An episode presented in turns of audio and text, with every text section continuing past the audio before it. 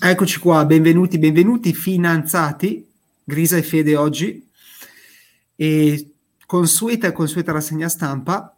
Oggi è il 4 eh, novembre, eh, sull'attenti. Ah, scusate, il 4 novembre, sì. Tra le tre cose che dovevo dire mi sono dimenticato la data. la data è l'anniversario della Prima Guerra Mondiale, fondamentale ah. per chi è appassionato di storia. Ah, l'anniversario della, dell'inizio dello scoppio della prima la guerra mondiale? Vittoria il 4 ah. novembre, no? la vittoria della prima guerra mondiale. Il Piave mormorò, qualcosa ti sarà rimasto. Poca roba, beh, altri tempi, sono i tuoi tempi, quelli 1913, cosa che era? Sì, sì, ero giovane. non nel 13. No. Ancora qualche capello bianco. Eh, che avete fatto la prima guerra mondiale si vede che eri malato a casa, mettiamola così. Può essere, può essere. Covid. esatto. allora, Grisa, tolto questa piccola introduzione storica, anniversario, ci porti delle società okay. fintech, mi sembra di capire, e poi qualche... Sì. Oggi andiamo in Asia come molto spesso facciamo, con due paesi di cui abbiamo parlato meno rispetto ad altri, cioè Vietnam e Corea del Sud, perché abbiamo due società abbastanza interessanti, soprattutto secondo me quella eh, della Corea del Sud, di cui parlare. E ho preparato proprio quattro dati sulle due nazioni perché a me piace quando si parla di un paese andare subito a individuare la popolazione e il GDP o PIL perché danno un'idea il tema del, demografico de, eh, della demografia, de, della, del, della, potenza dell'economia e anche diciamo, del, del, ruolo potenziale geopolitico. Il Vietnam ha ormai quasi un centinaio di milioni di abitanti, 97 milioni, ed è al quarantesimo posto mondiale per PIL, che può sembrare non granché, però è una corsa incredibile che il Vietnam ha fatto su, su diciamo, sul livello cinese mm, con una crescita che nel 2019 era del 7% all'anno e così negli anni precedenti.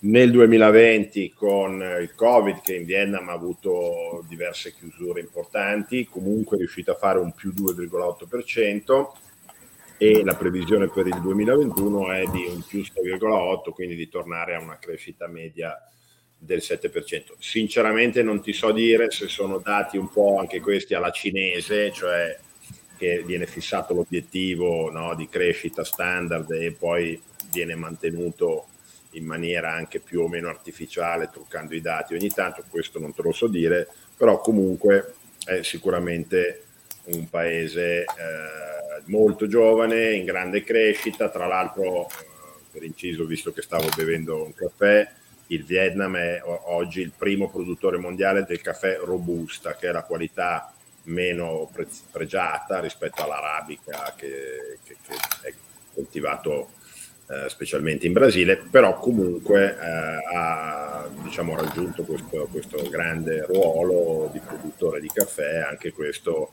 in relativamente pochi anni. La Corea del Sud invece... Ehm, Scusa, la media ce l'hai detta? No? No, l'età media non la, non la so, però sicuramente una curva demografica positiva che ha ancora Vediamo un il Vietnam. lo troviamo subito. Sì, intanto no, io... media inferiore ai 30 anni. Ecco. Beh, di solito quello, io, io, quel dato lo colgo quando ci sono i dati dell'affluenza alle urne, no? Dove quando, o meglio, de, di quelli che hanno il diritto di voto. In Italia diritto di voto ce l'hanno 50 milioni, poi in Tunisia eh, una percentuale bassissima, no? tanto per dire un paese dove sono molto giovani. In Vietnam immagino che le elezioni non ci siano nemmeno, quindi questo dato eh, purtroppo certo. non lo abbiamo. E per, ah, quindi dice perché ah, ho capito, quindi più gente c'è sotto i 18 anni, meno gente va a votare. Meno gente, va, meno gente ha diritto di voto e, e quel dato lì è abbastanza diciamo, è molto lampante, si vede. Io, sì, io sì, oppure, sì, sì, può essere un segnale anche di quanto... Nei paesi del Nord Africa è abissale la differenza. Ecco. Chiaro. Uh, l'altro paese di interesse per oggi è la Corea del Sud, che ormai ha una popolazione di 51 milioni. Uh, qui stiamo parlando di, di, un paese ormai invece molto strutturato, eh, con un PIL che ormai è vicino a quello dell'Italia, eh, 1800 miliardi, sono al decimo posto, l'Italia è al nono, ma eh, c'è una differenza eh, molto piccola. E dalla crescita nel 2019 è stato più 2%, nel 2020 meno 0,9%, quest'anno è previsto un più 4%, quindi sono numeri più vicini a quelli diciamo europei di, di paesi Ma molto posso farti una domanda vabbè, un po' fuori contesto però sempre sulla determinazione del PIL che magari sai uh, il PIL il dato del PIL tiene in considerazione l'inflazione o no? Allora, ci sono due dati. Uno è il PIL nominale, che è il numero secco e puro, e poi c'è il PIL per purchasing. Eh, ah. Ecco. E ho, ho visto che sono numeri completamente diversi, che sono ovviamente relativizzati al potere d'acquisto, quindi paesi dove la vita costa ancora poco, eh, il PIL a quel punto si moltiplica e cresce parecchio, per cui eh, la Cina che ha un PIL nominale eh, molto inferiore a quello degli Stati Uniti, sensibilmente inferiore a quello degli Stati Uniti, con eh, il calcolo del PIL PPI invece eh, diventa certo. alla pari di quello americano o poco sopra. Il Vietnam, per esempio, a sua volta avrebbe una crescita importante, quasi il triplo rispetto al PIL nominale, cioè da 370 miliardi andiamo a più di un trillion se calcolato col uh, per purchasing. Certo. No, esatto, bisogna sempre tenere in considerazione questo aspetto, nel senso che ti dicono ah, crescita del 5%, poi l'inflazione sta al 6, vuol dire che sei decresciuto dell'1%, quindi sempre depurare il dato del PIL dall'andamento dell'inflazione, corretto? Sì. L'inflazione e potere d'acquisto locale, perché chiaramente un dollaro prodotto in Vietnam compra molti più beni di un dollaro prodotto in Germania, no? E quindi diciamo la, la crescita eh, del dollaro nominale in Vietnam è più importante della crescita del dollaro nominale in Germania perché ti permette di arricchirti di più o, certo. o di avere un benessere. Ma, scusami, se, se, tu tieni in considerazione solo il PIL, cioè il, il PIL nominale, ok? Si può dare per scontato che eh, cresca semplicemente per il, l'arrivo dell'inflazione, cioè se c'è l'inflazione del 2% e il PIL cresce del 2%, vuol dire che siamo stati crescita zero, perché il valore dei beni e servizi è aumentato del 2% e quindi se fai un più 2 sei a zero, giusto? Sì, sì tendenzialmente sì. Beh, io per esempio guardo un altro dato che secondo me è molto importante da guardare sempre è il PIL pro capite, perché quello ti dà chiaramente sì, sì, sì, sì. la realtà del la, ric- la, sì, sì, sì, sì. Il pro capite italiano cos'è? 34, 36 mila forse? L'italiano è la metà circa di quello americano, per esempio negli Stati Uniti siamo a 63 mila, in Italia è 39 mila, in Cina è 10 mila, capito? Quindi sono comunque anni luce ancora dal benessere complessivo dei paesi occidentali. Diciamo che il PIL nominale eh, fine a se stesso eh, è un po' un, così un, per la geopolitica, no? ti dà l'idea della crescita di una nazione, delle possibilità di spesa militare, perché la spesa militare è sempre calcolata in percentuale sul PIL nominale, quindi un 2% eh, che ti può spendere la Grecia rispetto a un 1% degli Stati Uniti, eh, che non è così perché in realtà spende ben di più, eh, ti fa capire poi appunto tut- tutta la valenza del, del, di quello che è il quantitativo di spesa militare. Ecco. Quindi sono dati che vanno, diciamo, questi pochi dati però vanno, vanno sempre guardati. Procediamo, scusami, procediamo. Ecco, no, no, figurati. Quindi ehm, partendo dal Vietnam, pur in presenza di una crescita importante mm, e anche veloce, il governo vietnamita che ha delle diciamo, affinità eh, con quello cinese, perché comunque è una dittatura di stampo comunista, pur avendo anche loro dato spazio alla possibilità del, del, capitalistica dell'arricchimento personale. E fino ad oggi il Vietnam è sostanzialmente un'economia di che produce beni per altre aziende, un po' come è stata la Cina per tanti anni. E quindi eh, su impulso del governo c'è la, necessità di creare dei brand locali, di, di avere dei gruppi privati che producano beni eh, locali, quindi di, di, un made in Vietnam che cominci ad avere qualche valenza nel mondo.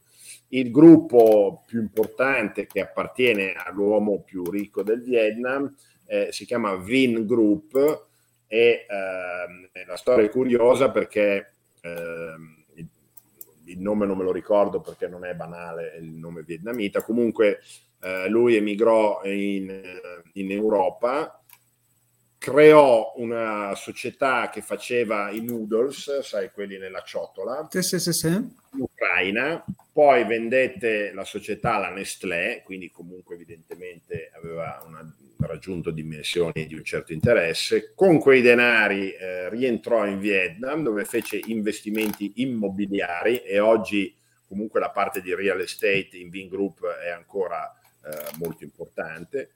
Fece un, evidentemente una vagonata di soldi con il real estate e poi da lì iniziò a espandersi a una un gruppo che fa, uh, produce smartphone e televisioni, anche se sta cercando di uh, ridurre, di uscire un po' da questo gruppo. Aveva un gruppo, una società di retail che però ha fuso dentro un suo concorrente quindi gliel'ha venduta tutta e uh, il business a cui si sta dedicando evidentemente anche appunto uh, spinto e, e, e, molto ben voluto dal governo vietnamita è quello delle automobili. Eh, ha chiamato VinFast eh, questa società che produce, ha iniziato a produrre nel 2019, eh, ha prodotto 30.000 automobili eh, in Vietnam, eh, quindi abbastanza poche, con una capienza di 250.000, quindi ancora diciamo sotto capienza eh, sia automobili ehm, col motore a combustione di, di, di, alta gamma e poi si sta lanciando naturalmente nell'elettrico. L'obiettivo mm-hmm. è di entrare nel mercato statunitense, che è comunque è oggi ancora il secondo mercato al mondo, vendono 18 milioni di automobili all'anno circa. Uh, sta cercando di quotarsi o con una SPAC o con un IPO, sta lavorando su questo in America. Il gruppo uh, viene valutato già, quello delle, delle, auto elettriche, 60 miliardi di dollari, quindi siamo diciamo, sempre nell'ambito delle follie, secondo me, eh, perché verrebbe valutato largamente più della Ford che ha 115-117 anni di vita eh, costruisce e vende milioni di automobili, quindi insomma... Ehm, sì, sì, la Ford, natural... eh, poverini, si impegnano un sacco, ma... ma... Ho capito. Naturalmente ha creato anche un'azienda di batterie, di, giga, di, di gigabatteries per le auto elettriche, mh, mm, che eh, non usa il cobalto, di questo abbiamo parlato in un podcast precedente, eh, perché il cobalto eh, viene prodotto, viene minato, diciamo, viene estratto essenzialmente nella Repubblica Democratica del Congo, più del 60%, uno dei paesi meno safe del mondo, con sfruttamento del lavoro minorile, zero attenzione alla, diciamo, all'inquinamento, all'ecologia, quindi molte aziende cercano di evitare di essere associate a questo genere di situazioni, quindi il fatto di non mettere il cobalto, di non avere il cobalto nella batteria già ti permette di essere più ESG eh, di chi invece il cobalto lo usa. E, ehm, quindi gruppo insomma, l'imprenditore, il proprietario del gruppo ha messo 2 miliardi di dollari di tasca propria nel progetto.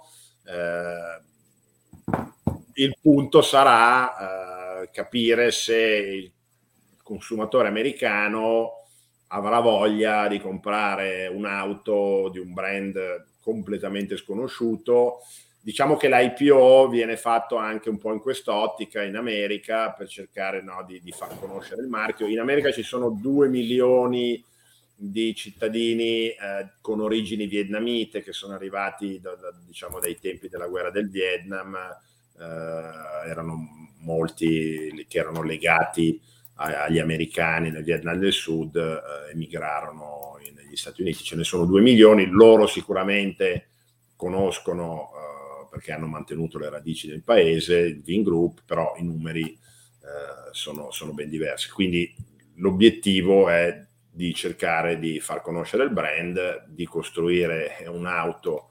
Oggi hanno un'auto eh, che fa 300 km di autonomia dichiarata, quindi non granché. Immagino che in Vietnam si sia lontanissimi dall'avere una rete di eh, centraline di ricarica, insomma, t- tutte le problematiche di cui abbiamo parlato tante volte. Però sicuramente eh, è un paese interessante, la, la, la, la, borsa è andata molto bene, eh, si può investire con un ETF, degli ETF, non è facile trovare ehm, appunto veicoli per investire in Vietnam. Questa società quotata in America potrebbe essere uno di questi veicoli, anche se chiaramente sarà sicuramente carissima e quindi forse conviene aspettare. Certo. Ecco. L'altra, l'altra azienda invece secondo me molto interessante con diciamo una struttura anche qui molto diversa perché il paese è molto diversa è Cacao Pay mm. che è un fintech eh, del gruppo Cacao che è uno dei più importanti una delle più importanti aziende sudcoreane digitale eh, un conglomerato digitale mh, mm, che sta andando molto bene da molti anni hanno spinoffato eh, il braccio fintech, eh, dietro è stato finanziato da Ant, che è il, il fintech di, di Alibaba, Alibaba. Eh, mm-hmm. tante volte, e ehm, è stato quotato alla borsa del, di Seoul e eh, Kakao Pay e ha raddoppiato il primo giorno di quotazioni, quindi da una valorizzazione che era stata data in IPO di 9.9 miliardi di dollari è arrivato praticamente a 20 miliardi in un giorno. Quindi queste sono cifre così Chiaro. un po' folli, un po' che fanno sorridere. L'attività però è sicuramente una di quelle che a me piacciono, in cui vedo un futuro assolutamente eh, roseo per il settore in generale, poi naturalmente ogni singola società eh, va monitorata in maniera diversa, però io continuo a sostenere che la banca tradizionale con la filiale sotto casa come abbiamo noi fra pochi anni sparirà completamente e eh, già oggi sono degli zombies. Um, eh, ma finché e... in Italia l'età media è così alta e destinata eh, solo a peggiorare, potranno sopravvivere ancora un bel po' l'età media e diciamo tutta la struttura di politici, sindacati. Sì, sì, politici, sindacati, classe politica. Che, che difendono l'esistente, no, vedi all'Italia, Montepaschi, senza, cioè, quindi buttando miliardi e miliardi di quattrini dei cittadini chiaro, chiaro. in zombie dei morti viventi sostanzialmente. Ecco. Certo, la, certo. Mia, la mia idea è che le banche più sane, più importanti, si compreranno de, de, de, dei fintech di, di, livello e poi diciamo finiranno per diventare loro stessi dei, dei grandi fintech all'interno di, di, queste, di, queste, aziende. Comunque Cacao Pay eh, fa eh, come, come, tutti diciamo la, la parte di finanziamento. Eh, trading, la raccolta di depositi, insomma t- tutto digitale e tutte quelle che sono le attività più classiche della maggior parte dei fintech evoluti di oggi. Certo. Bene, bene, molto interessante. Sì. Hai altro, Grisa? No. Vogliamo fare un privato? No, la cosa che secondo me poteva essere interessante è se vuoi darci una spiegazione veloce di cos'è una stablecoin, visto che se ne parla tanto e secondo me la maggior parte della gente non sa cosa sia. Sì, allora il funzionamento tecnico è un po' complesso e eh, non l'ho capito. No, no, ma giusto. Non, non l'ho capito neanche io bene, però mm. stablecoin lo dice teoricamente, dovrebbe dirlo la parola stessa, per cui è una criptovaluta, quindi un asset digitale che è, il cui valore è collegato a uh, una valuta fiat. Per cui le valute fiat sono il dollaro, l'euro, eh, lo yuan, insomma, le, le, le, valute dei governi, le valute delle banche centrali. Quindi una criptovaluta che replica costantemente il valore di una valuta chiamiamolo così, tradizionale. Quindi il suo valore è collegato al valore della valuta tradizionale. Non per questo la valuta tradizionale sia, è stabile, perlomeno sembra stabile perché un euro è sempre un euro, tuttavia il suo Quindi valore diciamo, cambia.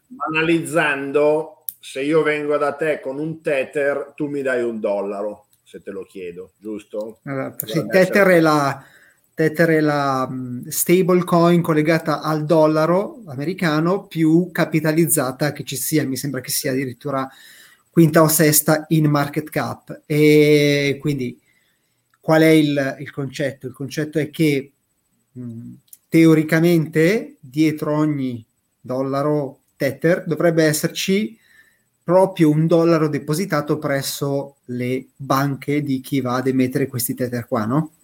Sì. Quindi volendo uno potrebbe fare redeem, si chiama redeem, non so che, che, qual è il corrispettivo in italiano di redeem, redeemere no? Beh, farsi restituire. La farsi restituire, uno dovrebbe, dovrebbe potersi recare dalla, dalla, società Tether con un Tether e farsi dare un dollaro in cambio, esattamente come...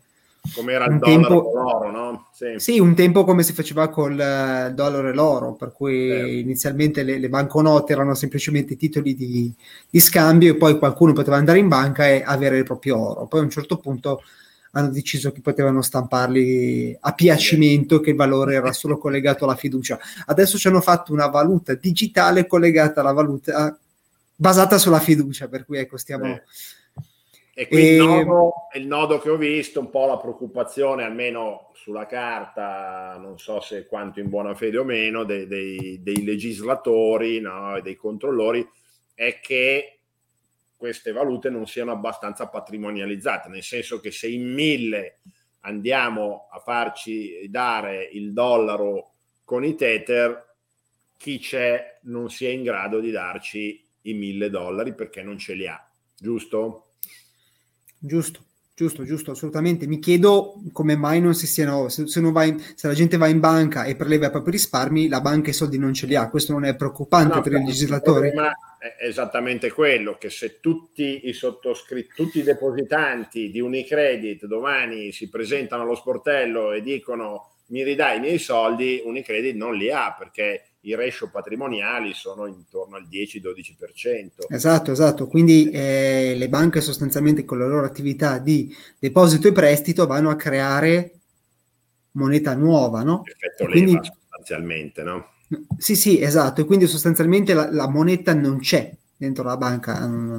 Infatti tutte le, tutte le, banche tradizionali, io lo dico sempre, la gente non lo sa, lavorano a, 10, a leva 10, che è una roba sì. esagerata, no? se ci pensi infatti esatto. Reggio intorno al 10-12, quindi le famose corse agli sportelli che terrorizzano qualsiasi sistema eh, finanziario e politico eh, creerebbero il disastro assoluto. Sicuramente verrebbero bloccati i conti, come è stato fatto per esempio in Argentina nel 2001, che per un, un mese o due nessuno ha potuto prelevare il certo. conto. Ecco. Quindi effettivamente le stablecoin sono esattamente nella situazione. Sì, banche. allora tu considera questo. Tether è un po', sono un po' effettivamente nebulosi, nel senso che hanno queste società nelle isole Vergini, insomma, eh, c'è effettivamente un po' di ombra.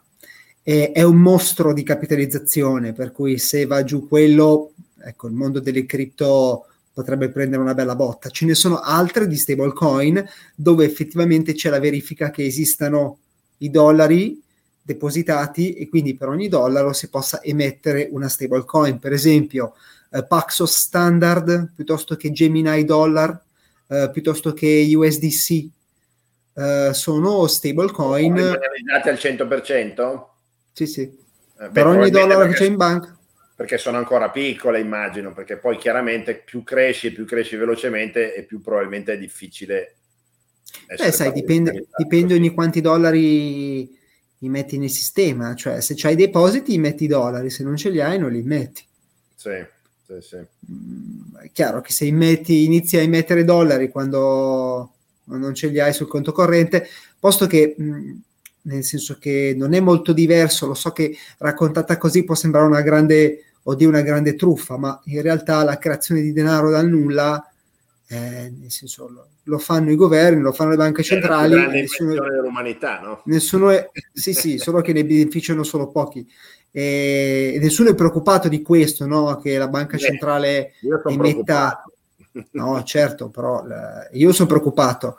Ecco. E, però tendenzialmente è tutto normale, semplicemente perché è un sistema in cui siamo già stati inseriti e ci hanno spiegato che è giusto, che è normale. Ma e la fiducia, no? come abbiamo detto tante volte, perché il peso venezuelano a un certo punto è crollato e, il dinaro jugoslavo pure, perché a un certo punto la, base sottostante di chi ha in mano quel denaro cartaceo non si fida più, non li vuole più, quindi il denaro si svalda. Per questo che io dico sempre il grande rischio per il dollaro è che se cominciano a, a continuare a stamparne in maniera eh, così incondizionata e, e, a spendere, a fare deficit come stanno spendendo, prima o poi la fiducia scenderà. No? Come abbiamo detto tante volte, ti ricordi la, la storia del, del, sesterzio romano, no? che prima era 100% argento, poi mano a mano gli imperatori cominciarono a mettere sempre meno argento nella moneta e i cittadini lo sapevano e quindi chiaramente poi hai inflazione, potere d'acquisto diverso, il concetto è sempre quello, è banale. Sì, però... Sì, sì, sì, però la colpa non è mai delle banche centrali. Adesso che c'è l'inflazione non è colpa delle banche centrali, la colpa è del Covid, dell'energia. I lavoratori danno 1000 euro. Scioperano, sì. Esatto, esatto. Loro ti danno 1000 euro di sussidio. Mm. ti danno 1000 euro di sussidio, no, aiuti dallo Stato, e poi la vita ti costa 2000 euro in più. Geniale, geniale. Va bene, va bene, Grisa, ti ringrazio. Grazie a te. Ciao. Ci vediamo presto. Ciao, ciao. Ciao.